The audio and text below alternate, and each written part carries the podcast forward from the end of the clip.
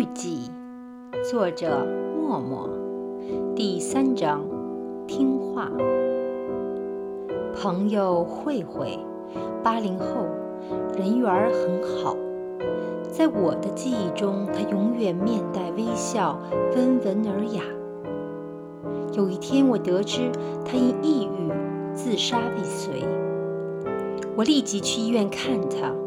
还好抢救及时，已经脱离了危险期。看到病床上的慧慧格外苍白，我挤出了一个比哭还难看的微笑。那天的天气很好，在医生的允许下，我推着她去医院外边呼吸一下新鲜空气。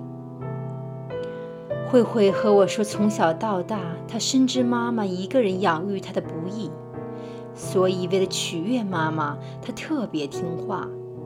妈妈的一言一行、一颦一笑都影响着他。他说，小时候记得家里亲戚给他们送了血肠，在那个时候，血肠是很难得的好东西。慧慧妈自己舍不得吃，一个劲儿的往慧慧碗里夹。慧慧吃了一口，开始反胃，告诉妈妈自己不想吃。妈妈生气地斥责道：“小孩哪会恶心？这么有营养的东西多不容易吃到，快点，听话，别多想，就闭着眼睛吃。”慧慧很爱妈妈，也明白她的良苦用心，就听话，闭着眼睛。硬往下咽。后来他吐得一塌糊涂，脸上的毛细血管大面积破裂，因为没有去看医生，他脸上留下了永久的标记。他说这是血肠记忆。有一天慧慧生病，按医嘱，每次吃两粒药，一天吃三次。慧慧妈虽然不是医生，但有着自己的一套理论。她觉得生病的第一天要多多吃药，才能把病压下去。所以让慧慧每次吃五粒药，第一天要吃四次。慧慧不想吃这么多药。慧慧妈的碎碎念与斥责，让病中的她更难受。她无奈的选择了听妈妈的话。只有这样，才能安静的睡觉休息。但因吃了过量的药，再加上药物过敏，全身起了好多红点，半夜被送到了医院。一次，慧慧提及此事。他妈妈便很不耐烦地说起：“这么多年，他自己都是这样吃药的，什么事情也没有，怎么就到了慧慧这里会发生这样的事情？而且抱怨慧慧太计较，这点小事还记着翻小账。为什么不记得他对慧慧的好？等等。”慧慧曾多次和妈妈讲，不要强迫她听话。她之所以听妈妈的话，不是因为她觉得妈妈有多正确，而是出于对她的爱与尊重。很可惜，这样的谈话没有任何作用。在外边，别人会用“好人缘”来形容慧慧，可她这么多年都在努力的满足身边每个人的感受。心里的疲惫、委屈，都一个人吞。更让他心灰意冷的是，他尽管这么呵护别人的感受，却没有人真正在乎他的想法，尤其是自己的妈妈。就连她深爱的男友，在相处三年后，也因为他太听妈妈话，离她而去。听话像绳索一样紧紧地套在慧慧的脖子上，让她窒息、绝望。慧慧经常想起这些年生活对妈妈的不公。无论如何困难，妈妈都在极力的爱护着她。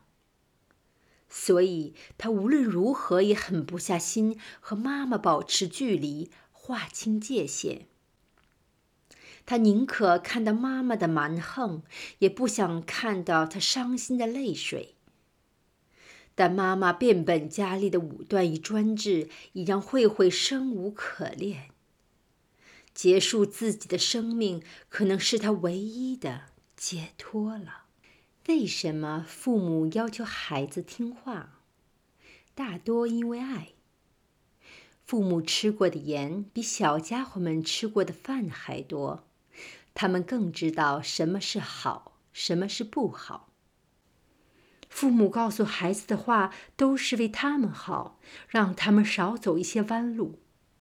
至少父母这样想。所以经常听到他们说。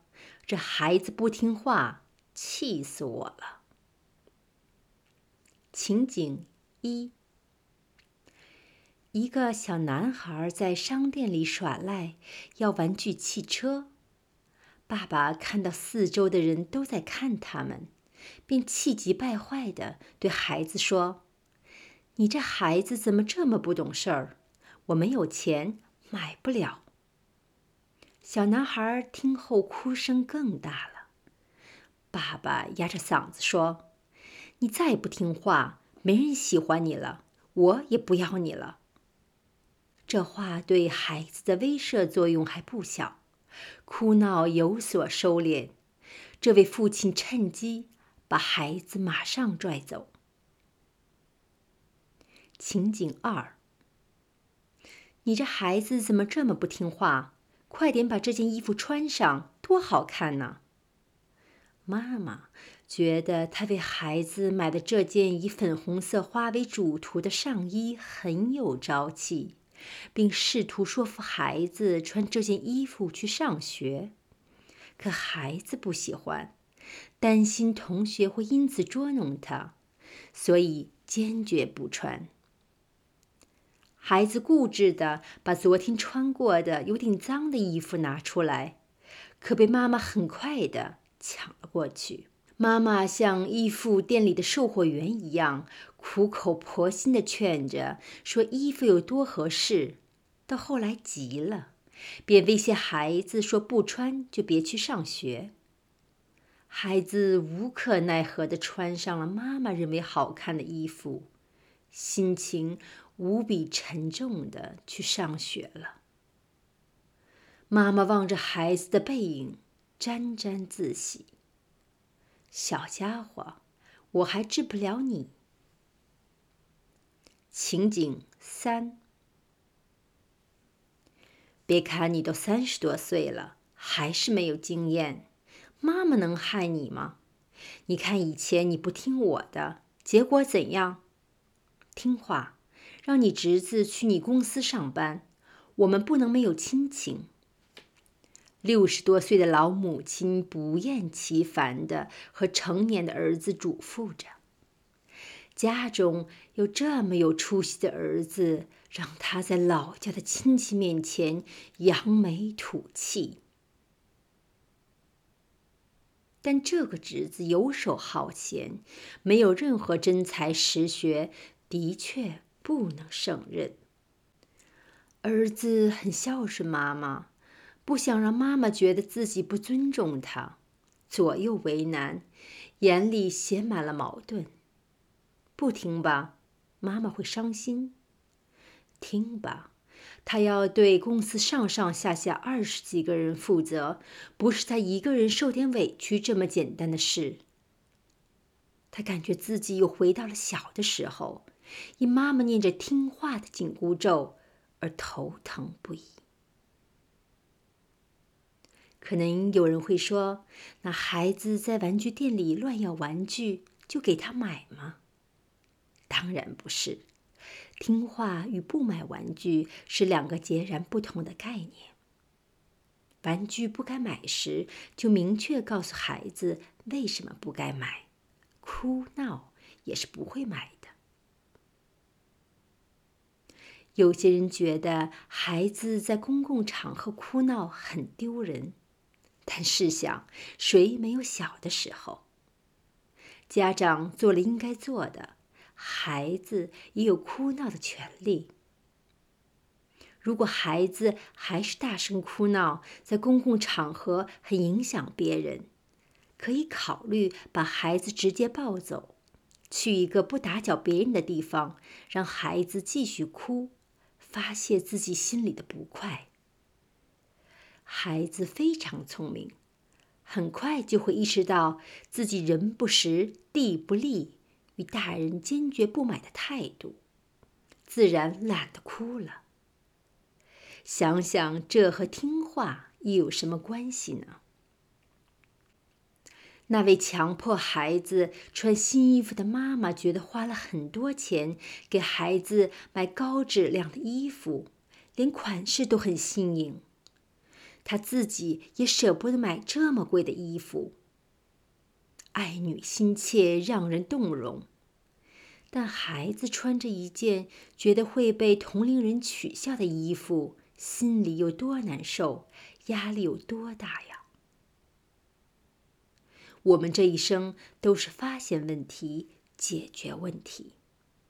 妈妈可以和孩子在晚上有时间的时候，从不同角度讨论这个问题。其实解决方法有很多，比如下次买衣服的时候，妈妈带着孩子一起去选，尊重他的选择。同时可以和孩子讨论，既然买了，如何能避免浪费。可能在不上学的时候穿。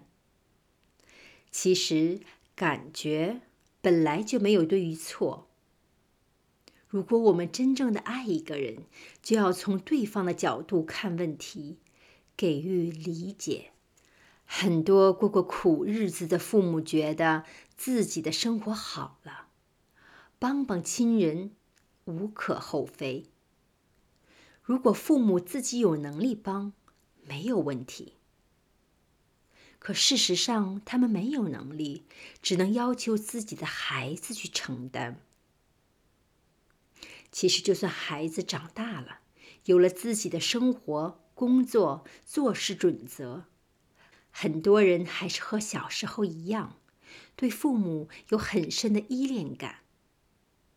刚开始，他们因为爱父母，为了让父母高兴。一次又一次的违背了自己的原则，违心的顺从父母一次、两次、三次。但这种无条件的服从让人感到窒息，给他们的生活带来诸多不便。他们试图告诉亲人要尊重不同，可悲的是，很多父母并不理解。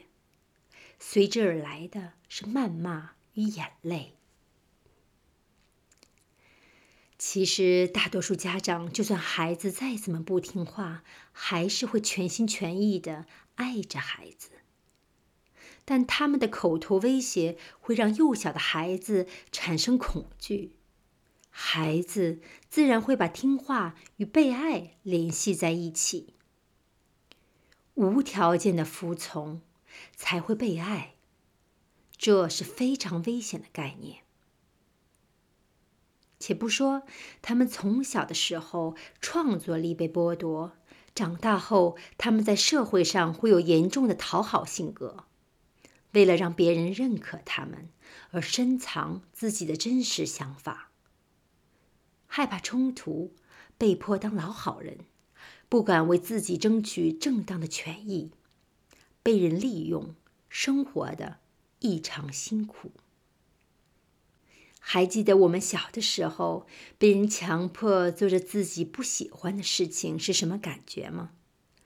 那我们为什么会选择服从？可能有各种原因。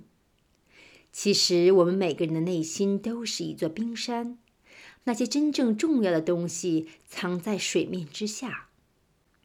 普通的对话其实只能说出内心的百分之十，真正想说的话藏在冰山下，被情绪、被理性压着，有时连自己也理不清。情感绑架一般都会包括三个要素：第一，贬低对方，如“你这个孩子太不懂事”，“你怎么这么笨”；第二，让对方产生罪恶感，如“我每天工作这么累，都是为了你”。别人因为你都笑话我。三威胁，如你要这么不知好歹，没人愿意理你。你要这样下去，连个三本都考不上，以后就得啃老。我想七零八零后的我们对这样的话应该不陌生。听话与强迫这两个词紧紧相连，成为爱的绑架。如果我的孩子对我百依百顺，我会十分的害怕，因为这是不健康的。他否认了生命的独一无二。我既不是上帝，也不是圣人，我会犯错，而且会犯很多错。况且，我怎么能要求别人以我有限的认知去感受世界？我又怎能剥夺他人犯错的权利？孩子多大，对父母来讲都是孩子。父母恐惧在长大的孩子面前失去威严，不被需要。他们希望仍然可以为孩子出谋划策，帮助他们。无论对孩子还是父母，断奶是个痛苦的过程，但却是建立自己世界的必要条件。有人因为各种原因一辈子都没有断奶，但是健康的家庭在家人之间一定有界限感。有些独立后的孩子为了重建自己的心理世界，不得不选择与把听话放在嘴边的父母保持距离。经过痛苦挣扎，终于放下那些无法接受的价值观。而这时，年迈的父母暗自垂泪，觉得孩子不再听话，辜负了他们，所谓“白养了孩子”。其实我们都知道，授人以鱼不如授人以渔。在孩子完全依赖父母的时候，父母应该帮助他们形成健康的价值观，与培养他们解决问题的能力。如果孩子的决定是错误的，但后果不严重，孩子又坚持己见，家长不应该介入。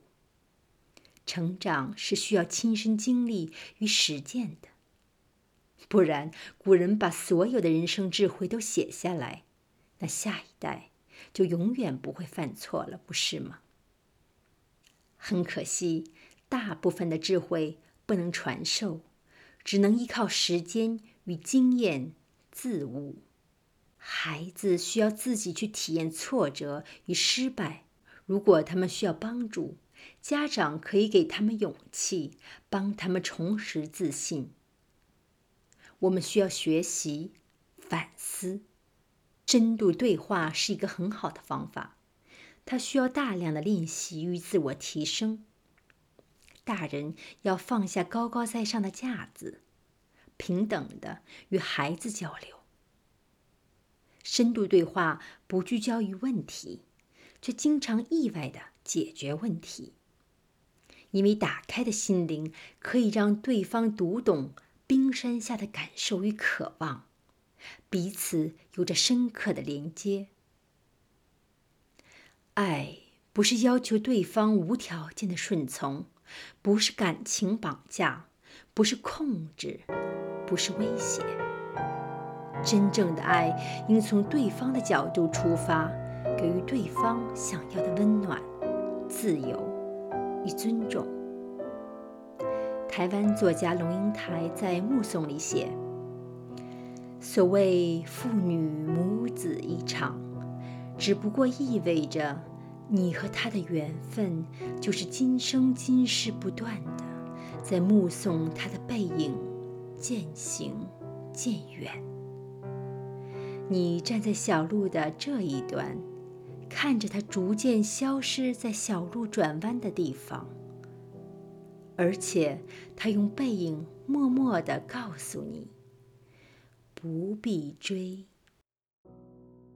您现在收听的是《玉集》，作者默默，第三章，听话。